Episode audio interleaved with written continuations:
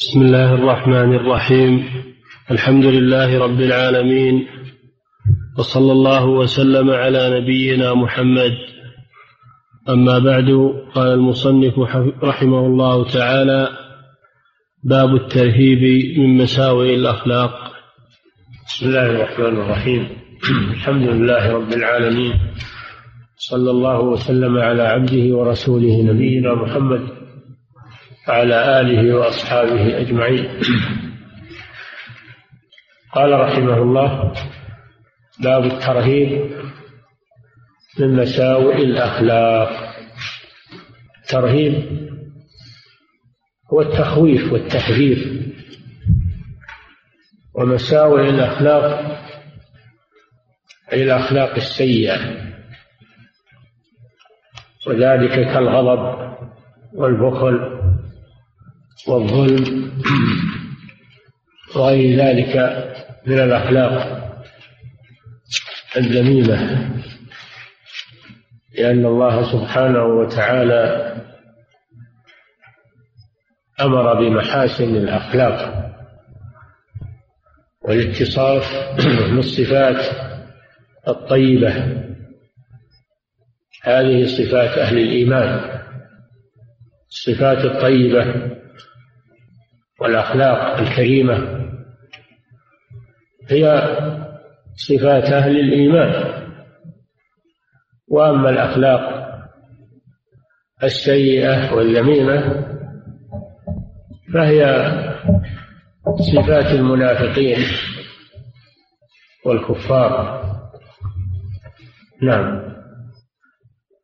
عن أبي هريرة رضي الله عنه قال قال رسول الله صلى الله عليه وسلم إياكم والحسد فإن الحسد يأكل الحسنات كما تأكل النار الحطب. أخرجه أبو داود ولابن ماجه من حديث أنس نحوه. نعم من, من مساوئ الأخلاق الحسد. قد حذر منه النبي صلى الله عليه وسلم. فقال إياكم والحسد. هذا تحذير. هذه الصيغة صيغة تحذير. ثم بين صلى الله عليه وسلم آفة الحسد. فقال إنه أهلك الأمم التي قبلنا. والحسد معناه تمني زوال النعمة. معناه تمني زوال النعمة عن المحسود. إذا رأى على أحد النعمة من الله فإنه يتمنى زوالها عنه. سواء أرادها لنفسه أو أن تزول عن المحسود فقط. هذا هو الحسد وأما أن يتمنى أن يكون عنده مثل ما عند المحسود من النعمة فهذا ليس حسدا هذا يسمى بالغبطة. إذا تمنيت أن تكون مثل فلان في العلم أو في الإنفاق في سبيل الله أو تكون مثله في الأعمال الصالحة فهذا ليس حسدا هذا من باب الغبطة. وقد قال النبي صلى الله عليه وسلم لا حسد إلا في اثنتين رجل آتاه الله القرآن فهو يقوم به آناء الليل وآناء النهار ورجل آتاه الله مالا فهو ينفقه آناء الليل وآناء النهار. فيراه إنسان مؤمن فيتمنى أن يكون مثله. فهذا ليس حسدا. بل هذا محمود. إن الإنسان يتمنى أن يكون مثل أهل الخير ويقتدي بهم. أما النوع الأول فهو المذموم. والحسد هو أول ذنب عصي الله به. وذلك أن إبليس لما حسد آدم الله جل وعلا فضل آدم حيث خلقه بيده.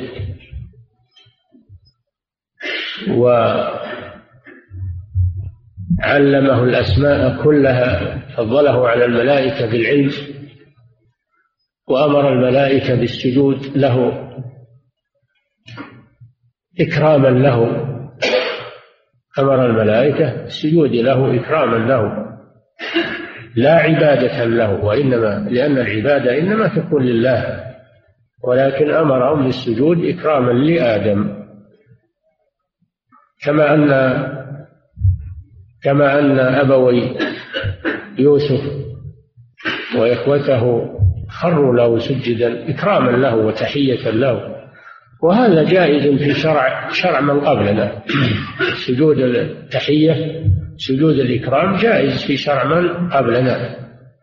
أما نحن فنهينا عن السجود مطلقا. الحاصل أن الله لما فضل آدم حسده إبليس وأبى أن يسجد له. باب الحسد فعصى أمر ربه فعاقبه الله عز وجل باللعنة والطرد والإبعاد. لما فسق عن أمر ربه وعصى والذي حمله على ذلك هو الحسد. وماذا كانت عاقبته عليه والعياذ بالله؟ اللعنة والطرد والإبعاد عن رحمة الله. والحسد هو الذي حمل ابن آدم على قتل أخيه. واتل عليهم نبأ ابني آدم إذ قربا قربانا فتقبل من أحدهما ولم يتقبل من الآخر. قال لأقتلنك الذي لم يتقبل منه قال للذي تقبل الله منه لأقتلنك حسده على نعمة الله عز وجل.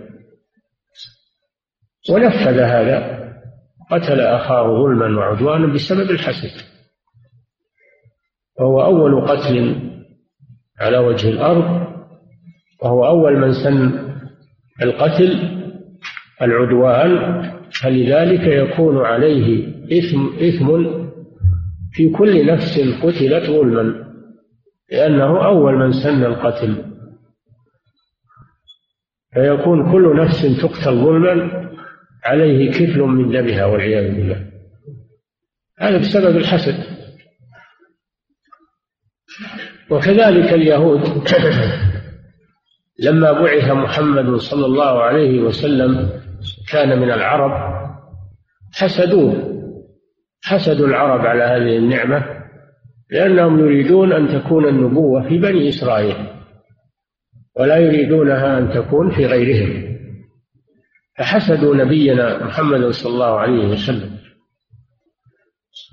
وكفروا به حملهم الحسد على أن كفروا به. وهم يعلمون أنه رسول الله ويعرفونه كما يعرفون أبناءهم. الذي حملهم على هذا هو الحسد حسدا من عند أنفسهم. من بعد ما تبين لهم الحق. وكذلك الحسد هو الذي يسبب القتل والبغي والعدوان بين الناس كله من جراء الحسد. الحسد خصلة مذمومة. وتسبب مآسي كثيرة فيجب على المسلم أن يحذره وإذا وجد في نفسه شيئا منه فليستعذ بالله وليدفعه ولا يتفاعل مع الحسد بل يدفعه ويستعيذ بالله. لأن الحاسد يعترض على الله في قضائه وقدره يعترض على الله كيف أعطى فلانا كذا وكذا وهو لا يستحق. فهذا من مساوئ الحسد أنه اعتراض على الله سبحانه وتعالى. ثم إن الحاسد لا يدرك شيئا وإنما يحرق نفسه يقتله الحسد ويتحسر لأنه لا يقدر على أن يمنع نعمة الله عز وجل. وهو يريد أن تزول عن هذا الشخص فيتحسر ويأكله الحسد. ولهذا يقول الشاعر لله در الحسد ما أعدله بدأ بصاحبه فقتله. ثله الحسد والعياذ بالله. وأيضا أشد من ذلك أنه يأكل الحسنات كما قال النبي صلى الله عليه وسلم كما تأكل النار الحطب. لأنه يعترض على الله سبحانه وتعالى ولأنه يريد أن ينتقم من أخيه ويزيل عنه النعمة ولو بالقتل ولو فهو يأكل الحسنات حسنات الحاسد يأكلها كما تأكل النار الحطب. هذا خطر شديد. فهذا الحديث فيه ذم الحسد وبيان ضرره على الحاسد وفيه التحذير من هذه الخصلة إياكم والحسد. فإنه أهلك من كان قبلكم. نعم. وعنه رضي الله عنه قال الحسد فإنه يأكل الحسنات فإنه يأكل الحسنات كما تأكل النار الحطب. هذا خطر. احذروه لأنه يأكل حسناتكم. ولن تستطيعوا أن تغيروا نعمة الله على عباده. فيعود الضرر عليكم. نعم. وعنه رضي الله عنه قال قال رسول الله صلى الله عليه وسلم ليس الشديد بالسرعة. إنما الشديد الذي يملك نفسه عند الغضب متفق عليه. ومن مساوئ الأخلاق الأخلاق أيضا الغضب. الغضب غريزة في الإنسان تثور عند عند أسباب تهيجها فيريد الانتقام يريد الانتقام من المغضوب عليه. فالذي يقوى على منع نفسه من الانتقام. هذا هو الشديد يعني القوي المراد بالشديد هنا القوي. وليس الشديد بالسرعة الذي يصرع الناس بقوة بدنه إنما الشديد الذي يملك نفسه عند الغضب. فلا ينفذ الغضب. والغضب على قسمين إذا كان الغضب لله عز وجل ولحرماته فهذا غضب محمود. أن يغضب لله عز وجل إذا انتهكت حرماته. كان النبي صلى الله عليه وسلم يغضب إذا انتهكت حرمات الله. والنوع الثاني الغضب الذي آه، يكون سببه حب الانتقام. سببه حب, حب الانتقام من الناس إذا أساءوا إليه. إذا أساءوا إليه. الله أباح لمن أسيء إليه أن يقتص. جزاء سيئة سيئة مثلها ولكنه رغب في العفو وأن يكظم الإنسان غيظه ويعفو. جزاء سيئة سيئة مثلها فمن عفا وأصلح أجره على الله. قال سبحانه ولا تستوي الحسنة ولا السيئة ادفع بالتي هي أحسن. فإذا الذي بينك وبينه عداوة كأنه ولي حميم وما يلقاها إلا الذين صبروا وما يلقاها إلا ذو حظ عظيم. وإما ينزغنك من الشيطان نزغ فاستعذ بالله إنه هو السميع العليم. فإذا غضب الإنسان على أحد في غير حرمات الله عز وجل إنسان أساء إليه فإن الواجب أن أن يعفو عنه وأن يملك نفسه عن الانتقام ما عفى رجل عن مظلمة إلا رفعه الله بها درجة. والله جل وعلا يقول والكاظمين الغيظ والعافين عن الناس. هذا مدح العافين عن الغيظ. الكاظمين الغيظ الذين يكظمون غيظهم وغضبهم ولا يظهرونه. وقد جاء علاج الغضب بأشياء. إذا وجد الإنسان غضبا فإنه يعالجه بأشياء. الشيء الأول الاستعاذة بالله من الشيطان الرجيم. قال تعالى وإما ينزغنك من الشيطان نزغ فاستعذ بالله من الشيطان الرجيم. وتساب رجلان عند النبي صلى الله عليه وسلم أو بحضرته ويراهم فتأثر أحدهما حتى احمر وجهه وانتفخت أوداجه فقال صلى الله عليه وسلم إني لأعلم كلمة لو قالها لذهب عنه ما أعوذ بالله من الشيطان الرجيم.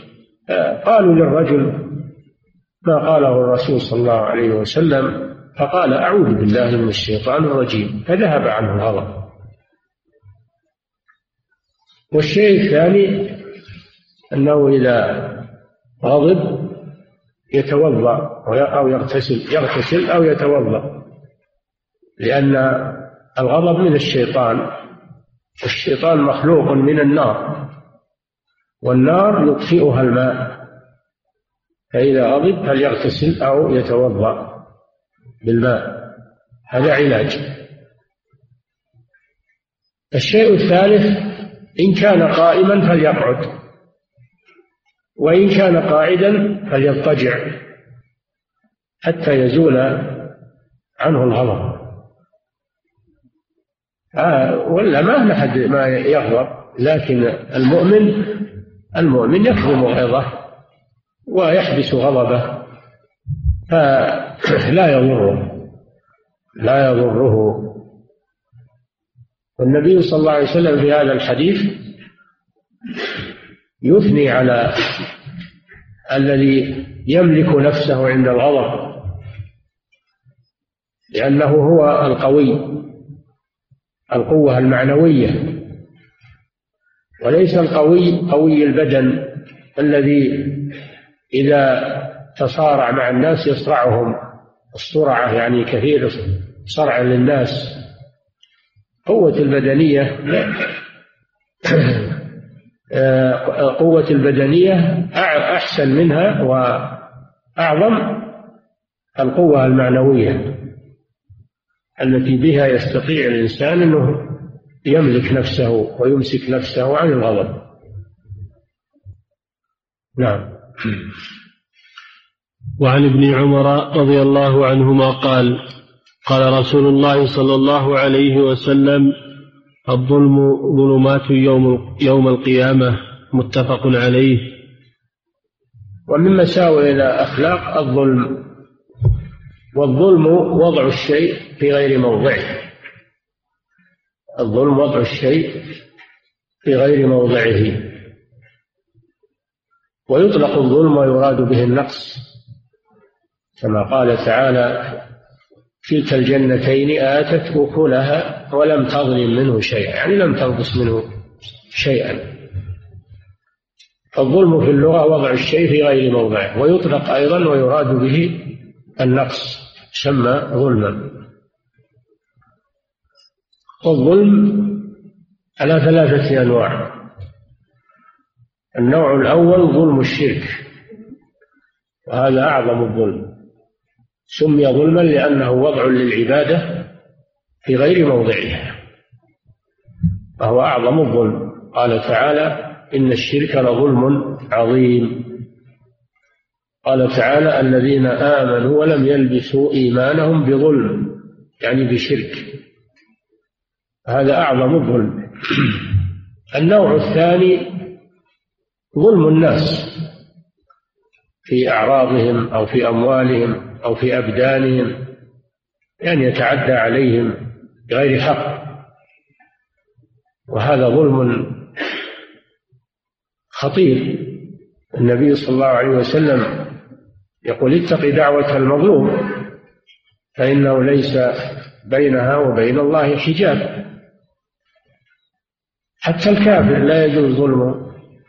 ولو دعا عليك وهو كافر قبلت دعوته.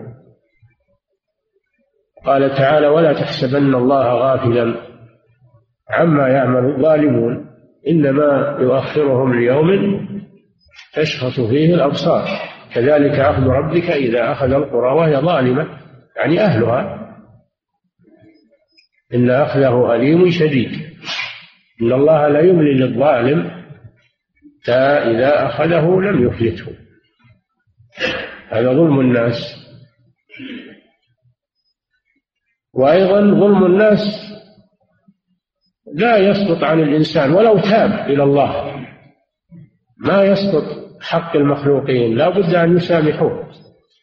فلو أن ظالما يظلم الناس وتاب إلى الله فإنه لا لا يزول عنه إثم الظلم حتى يسامحه المخلوقون الذين ظلموا فإذا سامحوه سقط عنه الإثم أو رد عليهم مظالمهم أو مكنهم من القصاص منه المهم لا بد من أداء المظالم إلى أهلها. لا بد من أداء المظالم إلى أهلها في هذه الدنيا. وإلا فإنها ستؤدى يوم القيامة من حسناته تؤدى من حسناته. كما جاء في الحديث أن الرجل يأتي بأعمال صالحة أمثال الجبال أعمال صالحة كثيرة أمثال الجبال ثم يأتي وقد ضرب هذا وظلم هذا وأخذ مال هذا وشتم هذا فيؤخذ لهذا من حسناته وهذا من حسناته. فإن هنيت حسناته قبل أن يقضى ما عليه أخذ من سيئات المظلومين طرحت عليه وطرح في النار. ولهذا قال صلى الله عليه وسلم من كان عنده لأخيه مظلمة فليتحلل منه اليوم قبل أن لا يكون دينار ولا درهم. يعني يوم القيامة. إن كان له حسنات أخذ من حسناته وإن لم يكن له حسنات أخذ من سيئات المظلومين. وطرحت عليه وطرح في النار فالأمر شديد. ظلم الناس أمره شديد. هذا النوع الثاني من أنواع الظلم. النوع الثالث ظلم العبد لنفسه منهم ظالم لنفسه. ألا تظلموا فيهن أنفسكم. ظلم العبد لنفسه وذلك بالذنوب والمعاصي.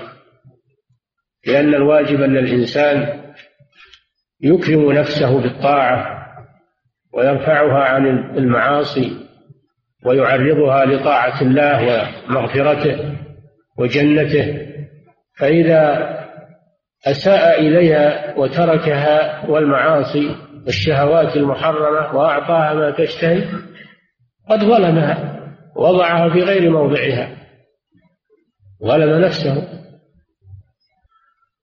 وجاء النهي عن والذم لظلم النفس في القرآن بكثرة وذلك بالذنوب والمعاصي التي بينك وبين الله. فعليك أن تطهر نفسك قد أفلح من زكاها يعني طهرها من الذنوب والمعاصي وقد خاب من دساها يعني دنسها بالذنوب والمعاصي و دسها في التراب والمذلة هذا خاب. خاب من دساها.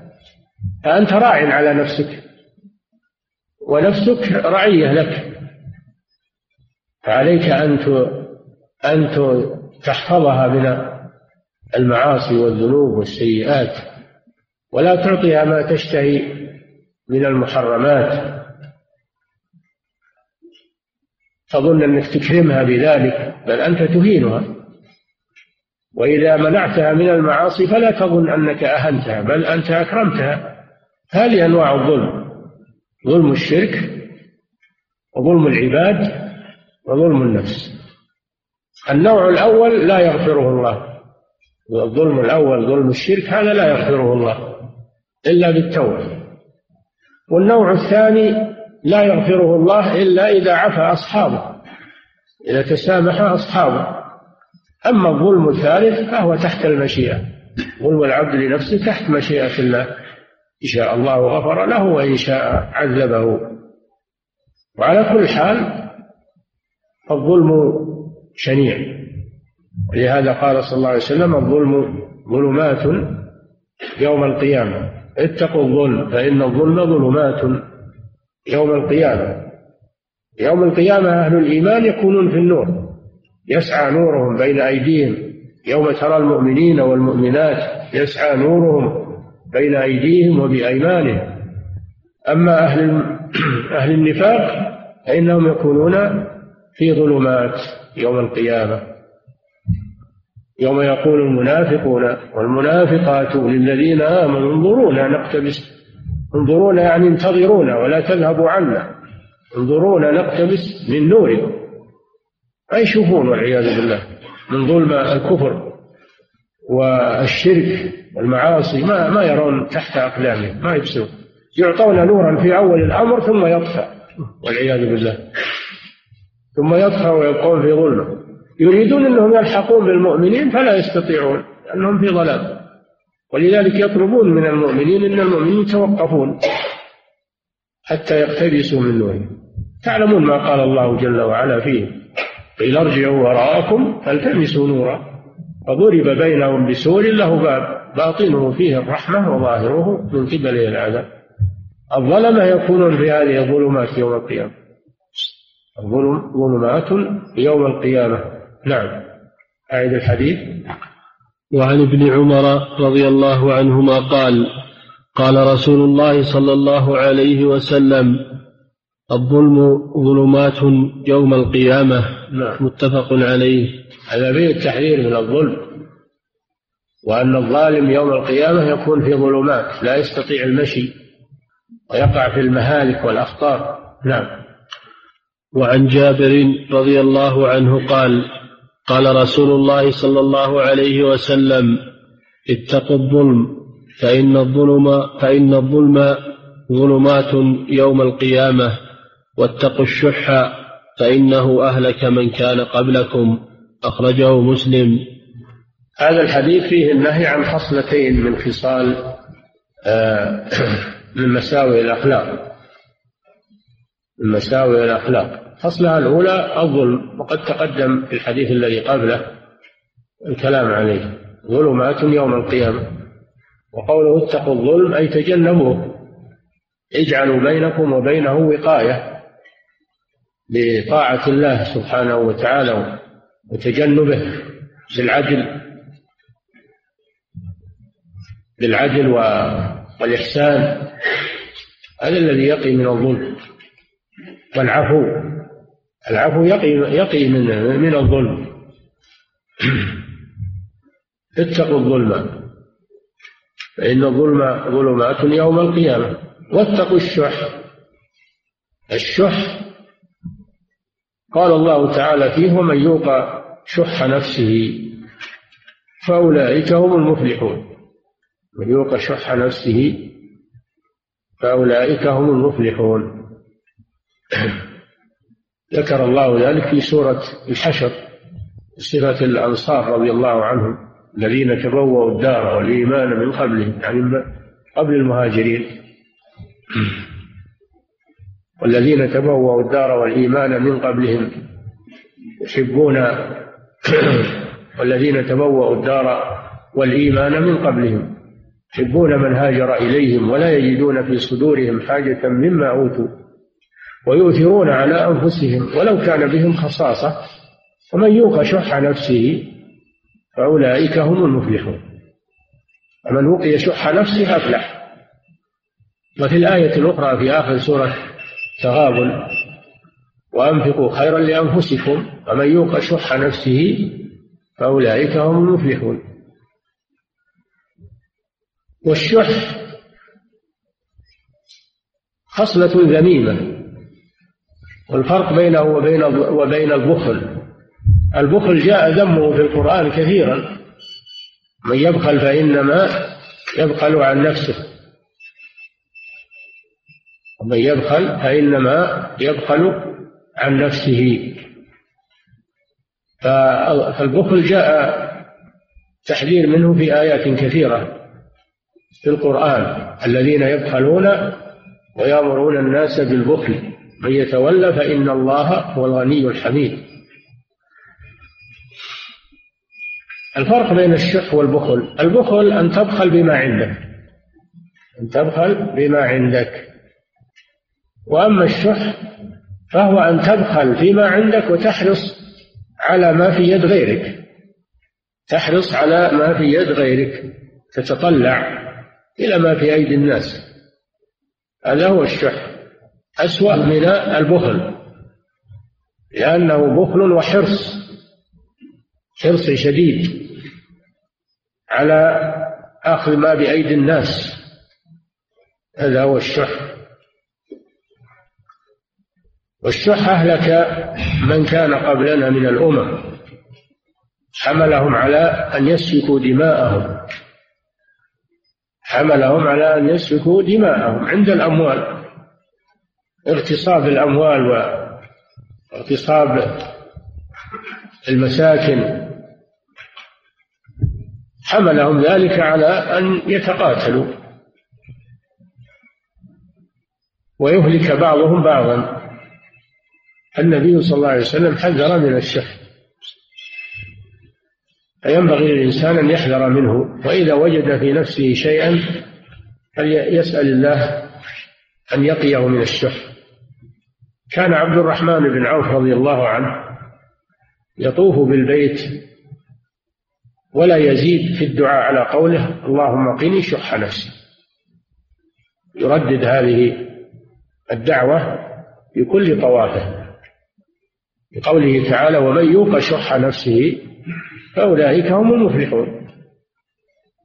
فإذا وقي شح نفسه كف عن الظلم كف عن الاعتداء إذا وقي شح نفسه أخرج الصدقة أخرج الزكاة أحسن إلى الناس.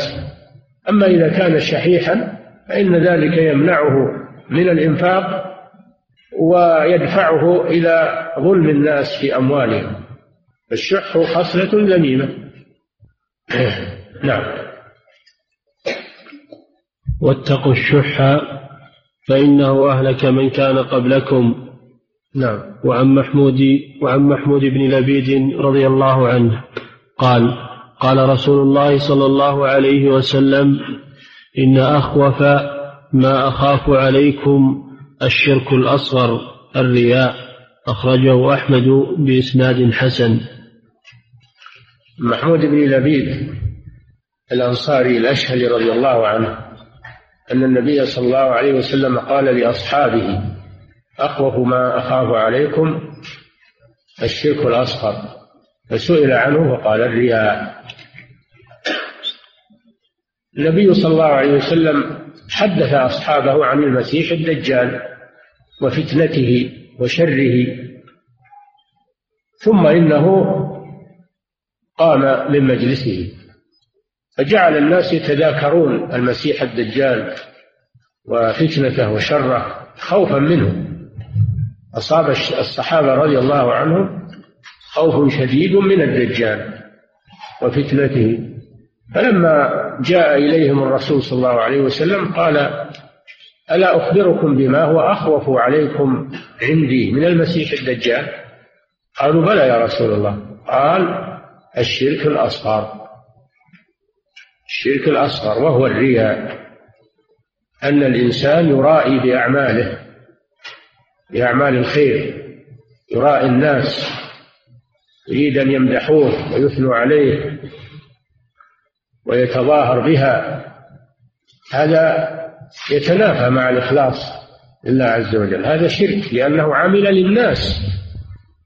الشرك معناه أنه يعبد غير الله وهذا فيه فيه هذا موجود في الرياء. فالمرائي عبد غير الله لأنه عمل من أجل الناس. لا من أجل الله سبحانه وتعالى.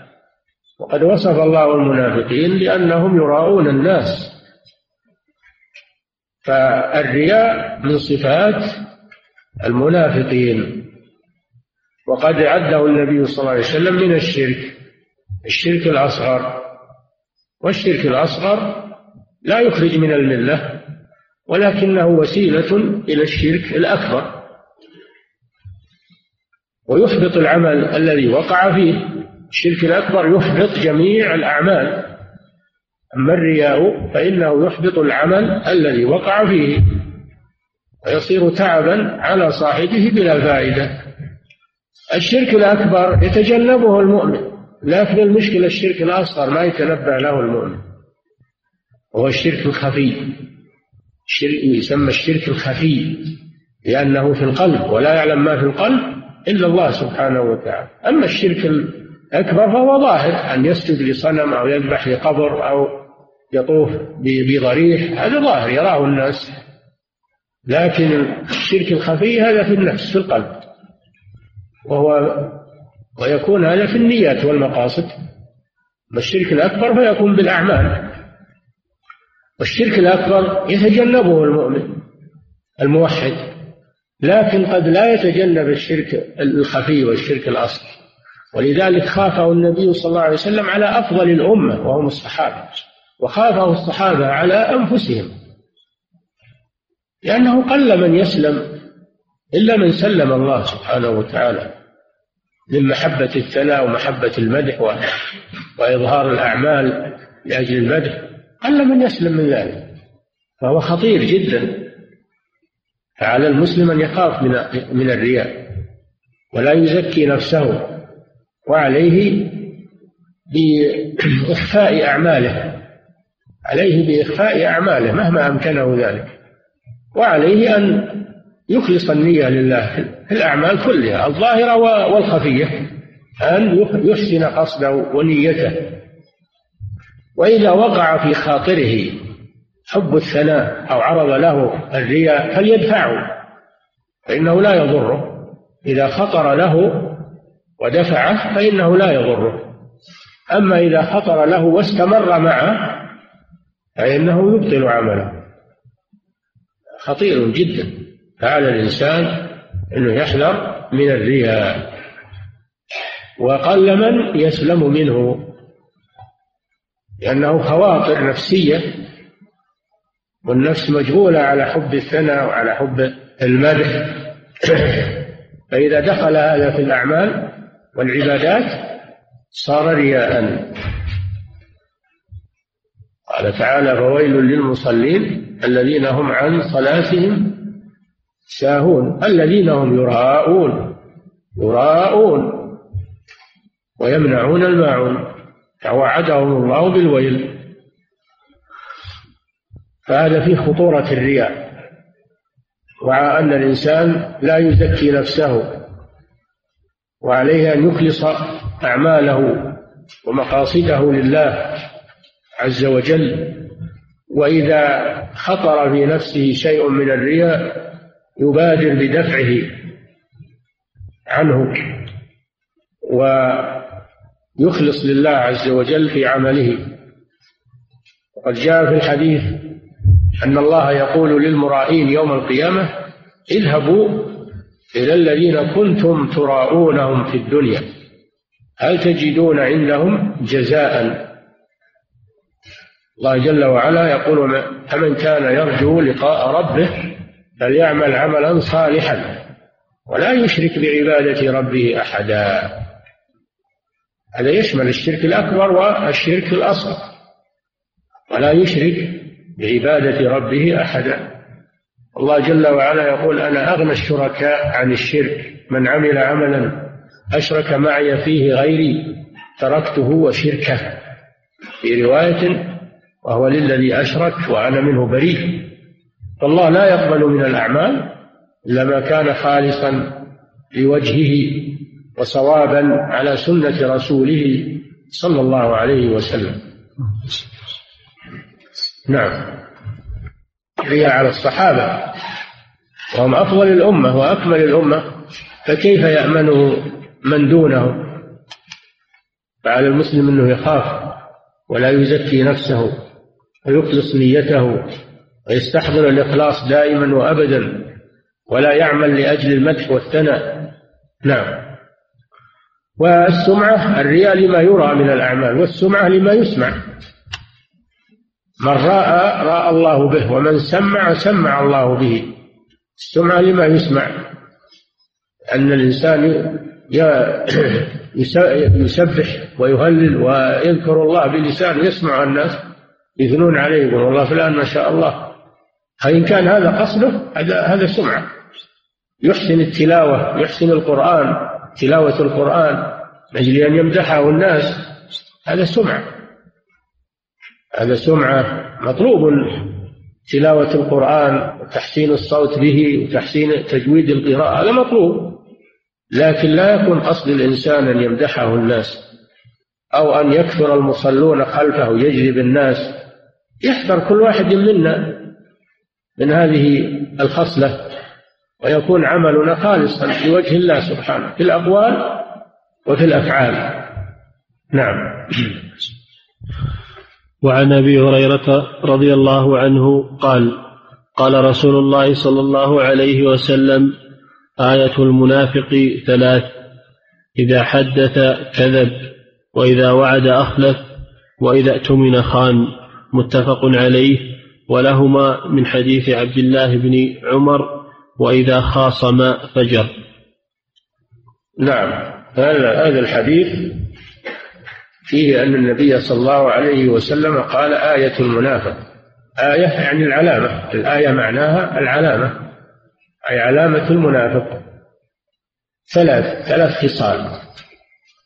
ثلاث خصال. إذا وعد أخلف وإذا حدث كذب وإذا عاهد غدر. وفي رواية أخرى صفة رابعة إذا خاصم فجر. هذه الأمور من علامات النفاق. النفاق في اللغة مأخوذ من النافقاء وهي قصعة اليربوع. اليربوع حيوان صغير يحفر له جحرا فيجعل له بابا يدخل منه ويجعل بابا آخر خفيا يسمى النافقاء النافقة إذا دهمه أحد ضرب القشرة التي في الباب الخفي وهرب يهرب. هذه يسمونها النافقة والمدخل الرسمي يسمى القاصعة. فالمنافق كذلك يجعل شيئا خفيا النفاق على قسمين. القسم الأول نفاق عملي أولا تعريف النفاق شرعا. النفاق لغة مأخوذ من النافقة وهي الخروج. وهي الباب الذي يخرج منه اليربوع عند المداهمة. وسميت النفقة نفقة لأنها تخرج من المال. وسمي موت الدواب آه، سمي موت الدواب نفاقا لأنها تخرج روح الدابة. يقال دابة نافقة يعني ميتة خرجت روحها ومنه نفاق السلع في الأسواق. نفاقها يعني أنها أنها تشترى تخرج من يد صاحبها. المنفق سلعته المنفق يعني الذي يروج سلعته باليمين الفاجرة ينفق يعني يخرجها من يده إلى الزباين. فالنفاق في اللغة الخروج. نفاق في اللغة الخروج والإخراج. أما في الشرع فالنفاق هو إبطال الشر وإظهار الخير. هذا هو النفاق. كأن المنافق أخفى شيئا وأظهر شيئا خدعة مثل خدعة اليربوع. يجعل بابا خفيا يخرج منه. النفاق هو إبطال الشر في القلب وإظهار الخير إظهار ضده هذا هو النفاق. وهو على قسمين نفاق اعتقادي نفاق اعتقادي وهو كفر أكبر وهذا نفاق المنافقين الذين أظهروا الإسلام وأبطنوا الكفر. هذا نفاق المنافقين والعياذ بالله الذين هم في الدرك الأسفل من النار هذا نفاق اعتقادي. لأنهم لم يسلموا ولم يؤمنوا إلا ظاهرا فقط وأما في قلوبهم فهم كفار. وهم شر من الكفار الأصليين لأن الكفار الأصليين عرفوا وأخذ الحذر منهم. وأما هؤلاء فخدعوا خدعوا الناس يظنونهم مسلمين وليسوا مسلمين. فهم شر من الكفار. ولذلك قال الله في المنافقين هم العدو فاحذرهم. قاتلهم الله أنا يؤفكون وقال إن المنافقين في الدرك الأسفل من النار. كلهم تحت الكفرة يوم القيامة. تحت عبدة الأوثان. لأنهم مخادعون. يخادعون الله والذين آمنوا وما يخدعون إلا أنفسهم وما يشعرون. هذا النفاق الاعتقادي. النوع الثاني النفاق العملي. وهذا يكون عند المؤمن. المؤمن يؤمن بالله ظاهرا وباطنا لكن قد يتصف بصفة من صفات المنافقين. فيكون هذا نفاقا فيه لكنه ليس اعتقاديا وإنما هو نفاق عملي. لا يخرجه من الملة لكنه ينقص دينه وينقص إيمانه. هذا يقال له النفاق العملي. الأول لا يصدر من مؤمن. النفاق الاعتقادي لا يصدر من مؤمن أبدا. أما النفاق العملي فقد يصدر من بعض المؤمنين. لأن يتصفوا بصفة من صفات المنافقين. ومنه هذا الحديث آية المنافق ثلاث أي على العلامة التي يعرف بها نفاق المنافق ثلاث إذا حدث كذب. لأن الله أمر المؤمنين بالصدق في الحديث. والكذب هذا من صفات المنافقين.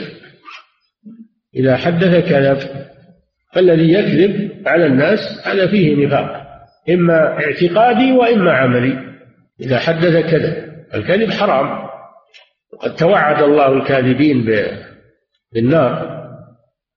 نجعل لعنة الله على الكاذبين. وإذا وعد أخلف. إذا وعد قال إن شاء الله بجيب لك كذا أبى أحضر في ساعة كذا أبى أسدد لك دينك في يوم كذا. يعد ثم لا يفي هذه صفة المنافق. أما المؤمن إذا وعد فإنه يفي بوعده. إذا وعد فإنه يفي بوعده. ولا ولا يخلف وعده وهو يقدر على الوفاء به. وإنما إخلاف الوعود من صفات المنافقين. إذا وعد أخلف. فينبغي يجب على المسلم أن يحذر من هذه الخصلة اللميمة وهي إخلاف الوعود ولا يتساهل بها. لأنه إذا استعملها صار من المنافقين. إذا وعد أخلف. وقد اختلف العلماء هل الوفاء بالوعد واجب؟ هذا قول طائفة من أهل العلم لهذا الحديث. والجمهور على أنه ليس بواجب لكنه متأكد متأكد استحبابه فهو مستحب مؤكد ليس بواجب. وإذا وعد أخلف. ثالثة إذا اؤتمن خان. إذا اؤتمن خان يخون في الأمانة. إذا أودعت عنده شيئا خان فيه وجحده إذا أمنته على سر أفشاه. إذا وليته على عمل لم يقم به. إذا وليته على عمل من الأعمال لم يقم به. فيخون الأمانات. الله جل وعلا أمر بأداء الأمانات. يا أيها الذين آمنوا لا تخونوا الله والرسول وتخونوا أماناتكم. أنتم تعلمون. والذين هم لأماناتهم وعهدهم راعون هذا من صفات المؤمنين. من صفات المؤمنين الوفاء آه، آه، حفظ الأمانة وعدم الخيانة فيها. فإذا تمن خان وإذا عاهد غدر العهد والميثاق هو الميثاق الذي يكون بينك وبين ولي الأمر أو بينك وبين الناس. يجب الوفاء بالعهود. قال تعالى وأوفوا بعهد الله إذا عاهدتم ولا تنقضوا الأيمان بعد توكيدها. قد جعلتم الله عليكم كفيلا إن الله يعلم ما, ما تفعلون. قال سبحانه وتعالى وأوفوا بالعهد. إن العهد كان مسؤولا. يجب على المسلم أن يفي بالعهد إذا عاهد ولا يغدر. في عهده. حتى ولو مع الكافر لا يجوز الغدر بالعهود مع الكفار.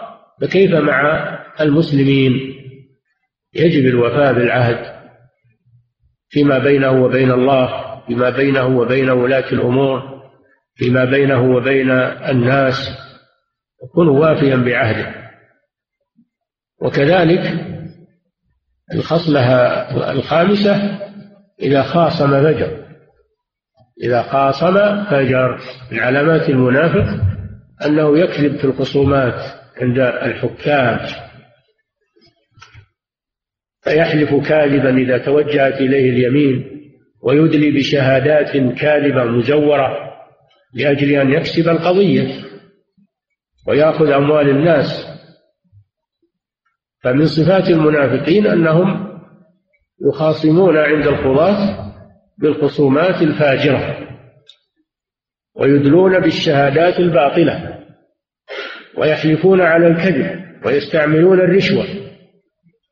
كل هذا من الفجور في الخصومات واجب على المسلم إذا خاصم أن يصدق أن يصدق ولا يدلي بحجة باطلة أو يحلف بيمين كاذبة يكون صادقا في خصومته لئلا يأكل أموال الناس بالباطل.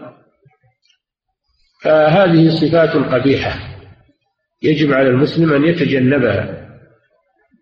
وإذا لم يتجنبها وكثرت فيه ربما تجره إلى النفاق الأكبر.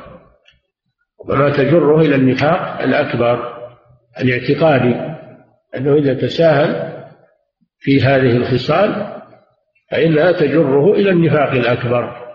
نعم. وعن وعن ابن مسعود رضي الله عنه قال قال رسول الله صلى الله عليه وسلم سباب المسلم فسوق وقتاله كفر. متفق عليه. هذا من الخصال الذميمة ومساوئ الأخلاق. ذكر خصلتين. الخصلة الأولى سباب المسلم يعني شتم المسلم. أن تقول يا خبيث قبحك الله لعنك الله. يا يا فاسق يا عدو الله وما أشبه ذلك. هذا سباب.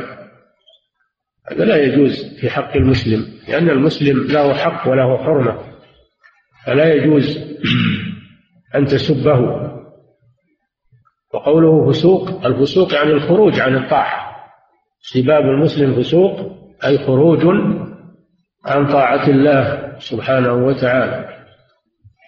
وقتاله كفر سفك دمه هذا كفر أو ضربه بغير حق لأن لأن هذا يشمل يشمل الاعتداء على النفس ويشمل الاعتداء على البدن وعلى الطرف من المسلم.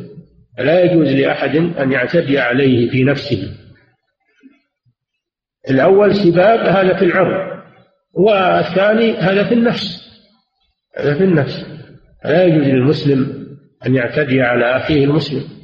كل المسلم على المسلم حرام دمه وماله وعرضه. وقوله كفر هذا منكر فيكون من الكفر الأصغر قتل النفس بغير حق قتل النفس المؤمنة بغير حق هذا كفر بمعنى أنه كفر أصغر لا يخرج من الملة لأنه نكره قال كفر ولم يقل الكفر المعرف بالألف واللام يكون من الكفر الأصغر. قيل معناه كفر النعمة. وإذا استحل إذا استحل دمه صار من الكفر الأكبر.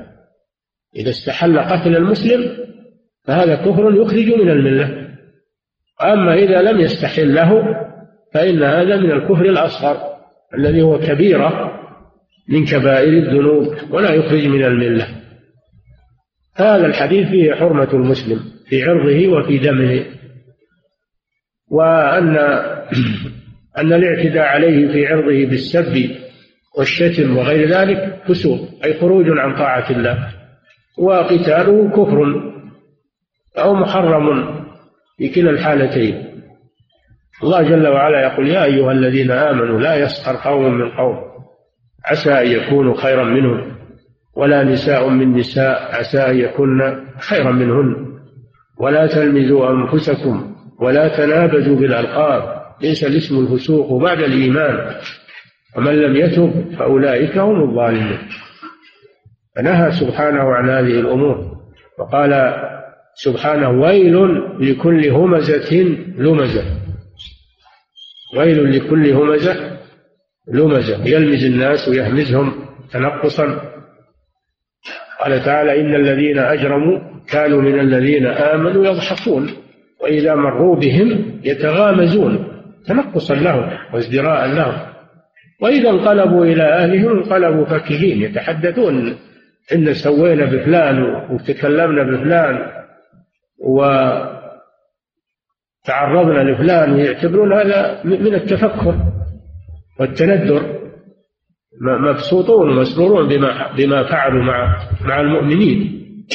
هذه جرائم والعياذ بالله. فيجب على المسلم أن يتجنبها نحو إخوانه المسلمين. نعم. وعن أبي هريرة رضي الله عنه قال قال رسول الله صلى الله عليه وسلم إياكم والظن فإن الظن أكذب الحديث. متفق عليه. نعم وهذا الحديث أيضا في أن المسلم يجب عليه أن يحسن الظن بأخيه أن يحسن الظن بأخيه المسلم ولا يسيء الظن بأخيه المسلم لأن الأصل في المسلم العدالة والخير فلا يتهم أخاه المسلم من غير ما قرينة أو أو دليل على ما اتهمه به.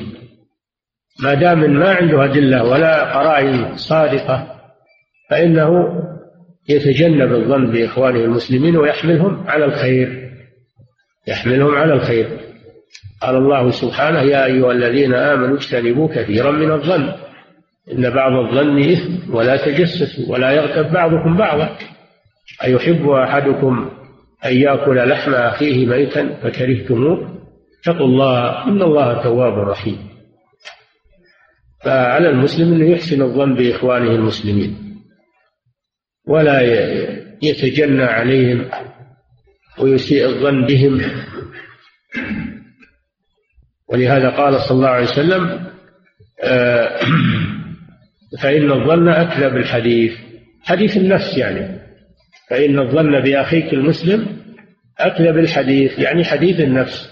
إذا حدثتك نفسك بسوء الظن بأخيك فكذبها ولا تصدقها.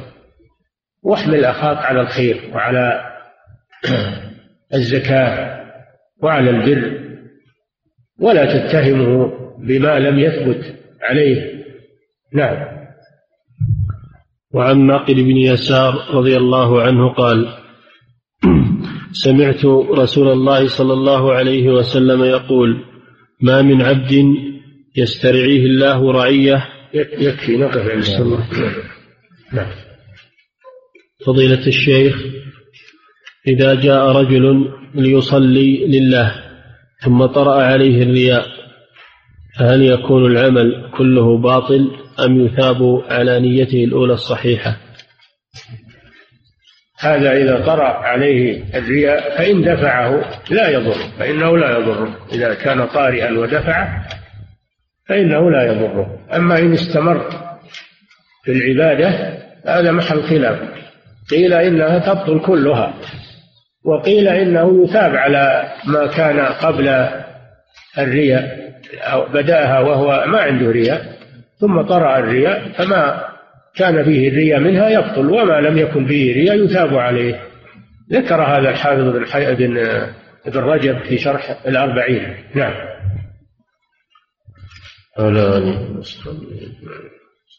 نعم. فضيلة الشيخ ما حكم الإفطار الجماعي في رمضان في المساجد؟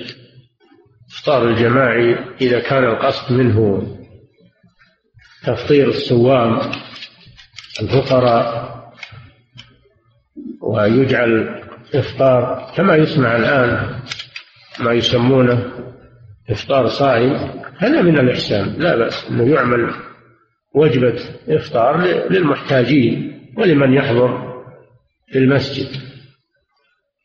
أما أن يعتقد أن أن الناس إذا أفطروا جميعا يكون هذا فيه أجر هذا بدعة.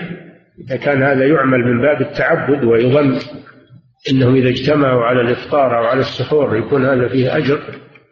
هذا بدعة. اللي يسمونها الإفطار الجماعي إذا كان هذا هو القصد منه هو بدعة. نعم. فضيلة الشيخ ما الحكم في الدورة الشهرية التي تأتي المرأة في سن الثامنة والأربعين أو التاسعة والأربعين أو الخمسين؟ حيث أنها تأتي كل شهرين أو ثلاثة غير منتظمة لكن آلامها هي آلام الدورة. والسؤال هل تعتبر هذه دورة شهرية والمرأة في هذه الحالة؟ نعم ما دامت المرأة لم تبلغ الخمسين فإن الدم الذي يأتيها بصفة دم الحيض يكون حيضا. ولو تأخر أو تقدم لأن العادة تتأخر وتتقدم وتزيد وتنقص. فما دامت لم تبلغ الخمسين فما يأتيها من الدم. الذي فيه صفات دم الحيض يكون حيضا حتى تبلغ الخمسين. نعم. فضيلة الشيخ هل إذا حسد المسلم أخاه المسلم ولكن لم يتكلم أو يفعل شيء إنما حصل هذا في نفسه؟ فهل يأثم؟ نعم يأثم على هذا. وإذا فعل شيئا لتنفيذ حسده يكون أشد. وإذا لم يفعل لكن يجد في نفسه الحقد على أخيه والحسد وتمني زوال النعمة عنه هذا حسد. نعم. فضيلة الشيخ هل حسد هل حسد الكفار جائز؟ نعم. هل حسد الكفار جائز؟ حسد الكفار إذا كان القصد منه إضعافهم إضعافهم عن المسلمين و... فهذا جائز وأما إذا كان القصد منه هو الاعتراض على الله فيما أعطاهم الاعتراض على الله فيما أعطاهم وقال ما يستحقون كيف الله يعطيهم كيف والمؤمنين فيهم فقر وفيهم حاجة. هذا من الاعتراض على الله. لا يجوز هذا. نعم. فضيلة الشيخ يقول السائل صليت الفجر مع جماعة ودخلت مع الإمام في التشهد. فلما سلم الإمام قمت فأتممت لنفسي ودخل معي رجل آخر وأنا في الصلاة وجعلني إماما وجاء آخر فصلى معنا. فما حكم صلاتي هذه؟ الأولى أنه لا يدخل معك إن الذي يأتي متأخرا لا يدخل مع المسبوق إلا إذا كان بينه وبينه اتفاق من قبل فلا بأس. أما إذا لم يكن هناك اتفاق فالأولى أنه ما يدخل مع المسبوق. ينتظر حتى يأتي من يصلي معه. نعم. فضيلة الشيخ إمام نسي جلسة الاستراحة وهو يخطب الجمعة وصلى بخطبة واحدة ولم يذكره أحد إلا بعد الانتهاء من الصلاة وقد انصرف الناس. يعيدونها ظهرا لأن من شروط صحة الجمعة تقدم خطبتين. تقدم خطبتين. خطبة واحدة ما تكفي. فهؤلاء لم تصح جمعتهم. يصلونها ظهرا يقضونها يقضونها ظهرا. نعم. فضيلة الشيخ ما رأي فضيلتكم في قول بعض الناس بأن إكرام النفس هواها؟ ما هو لازم على كل حال إكرام النفس هواها. هذا ما هو على إطلاقه. لكن إكرام النفس أن أن تكرم بالطاعة تكرم بطاعة الله عز وجل وتجنب المعصية ولا يعطيها هواها من المعاصي. هذا ليس إكراما لها وإنما هو إهانة لها. نعم. فضيلة الشيخ يقول السائل أنا أخشع في الصلاة في المسجد أكثر من خشوعي في نعم. صلاتي؟ نعم. يقول أنا أخشع في الصلاة في المسجد أكثر من خشوعي في صلاتي في بيتي فهل هذه علامة الرياء؟ الصلاة مع الجماعة واجبة وهذا من فوائد الصلاة. أنك إذا صليت مع الجماعة يكون أكثر حضور قلب وأكثر خشوعا وإذا صليت وحدك يتسلط عليك الشيطان. هذا أخبر عنه النبي صلى الله عليه وسلم. فقال عليكم بالجماعة فإنما يأكل الذئب من الغنم القاصية. وإن الشيطان ذئب الإنسان. صلاتك مع الجماعة فيه مصالح عظيمة منها أنه يكون أدعى لحضور قلبك أدعى للخشوع مع الجماعة وأبعد عن الوساوس. فلا هذا في الفريضة. أما في النافلة صلاتك في بيتك أفضل. قال صلى الله عليه وسلم صلوا أيها الناس في بيوتكم فإن أفضل صلاة المرء في بيته إلا المكتوبة. المكتوبة. نعم.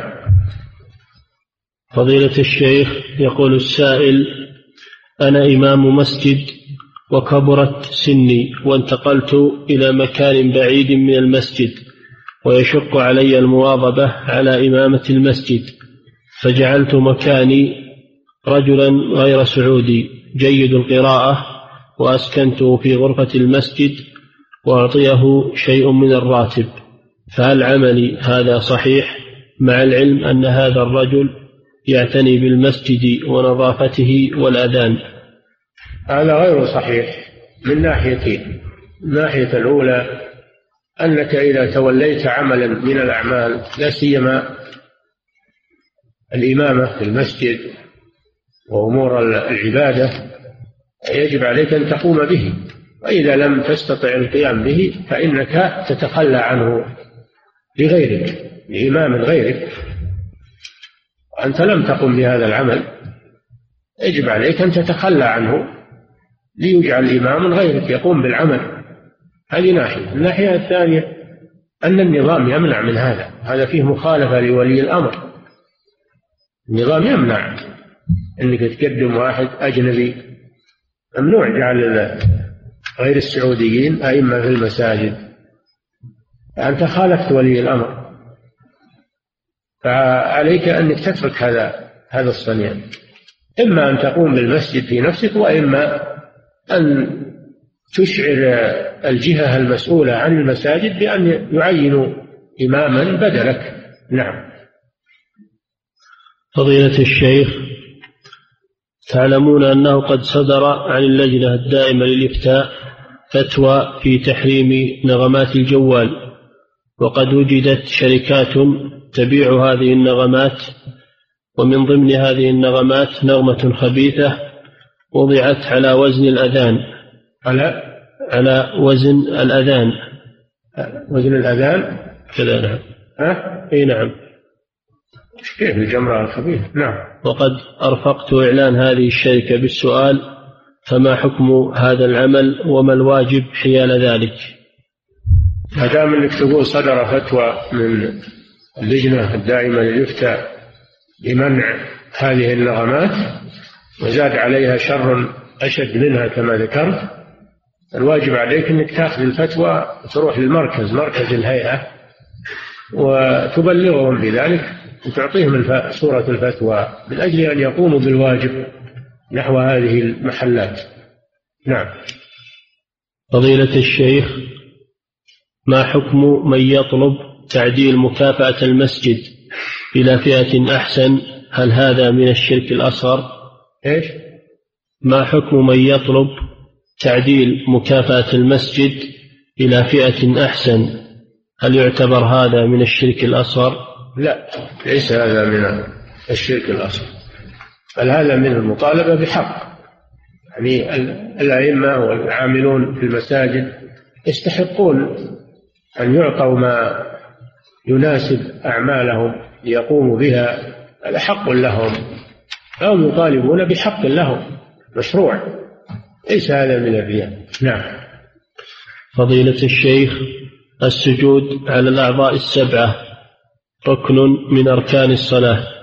فإذا رفع يده لحاجة يقول السجود على الأعضاء السبعة ركن من أركان الصلاة. فإذا رفع يده لحاجة كأخذ منديل أو نقود فهل تبطل صلاته؟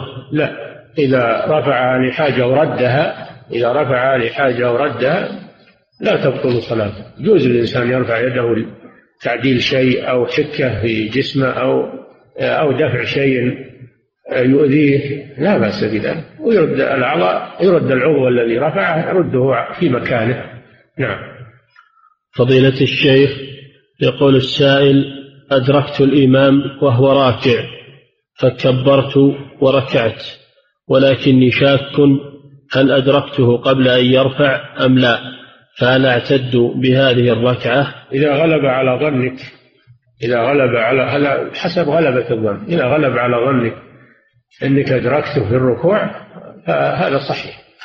وإذا كان بالعكس غلب على ظنك أنه رفع قبل أن أن تصل يداك إلى ركبتيك إذا غلب على ظنك أنه رفع قبل أن تركع وهو وصول يديك إلى ركبتيك فإنك تقضي هذه تعتبرها فائتة وتقضيها بعد سلام الإمام.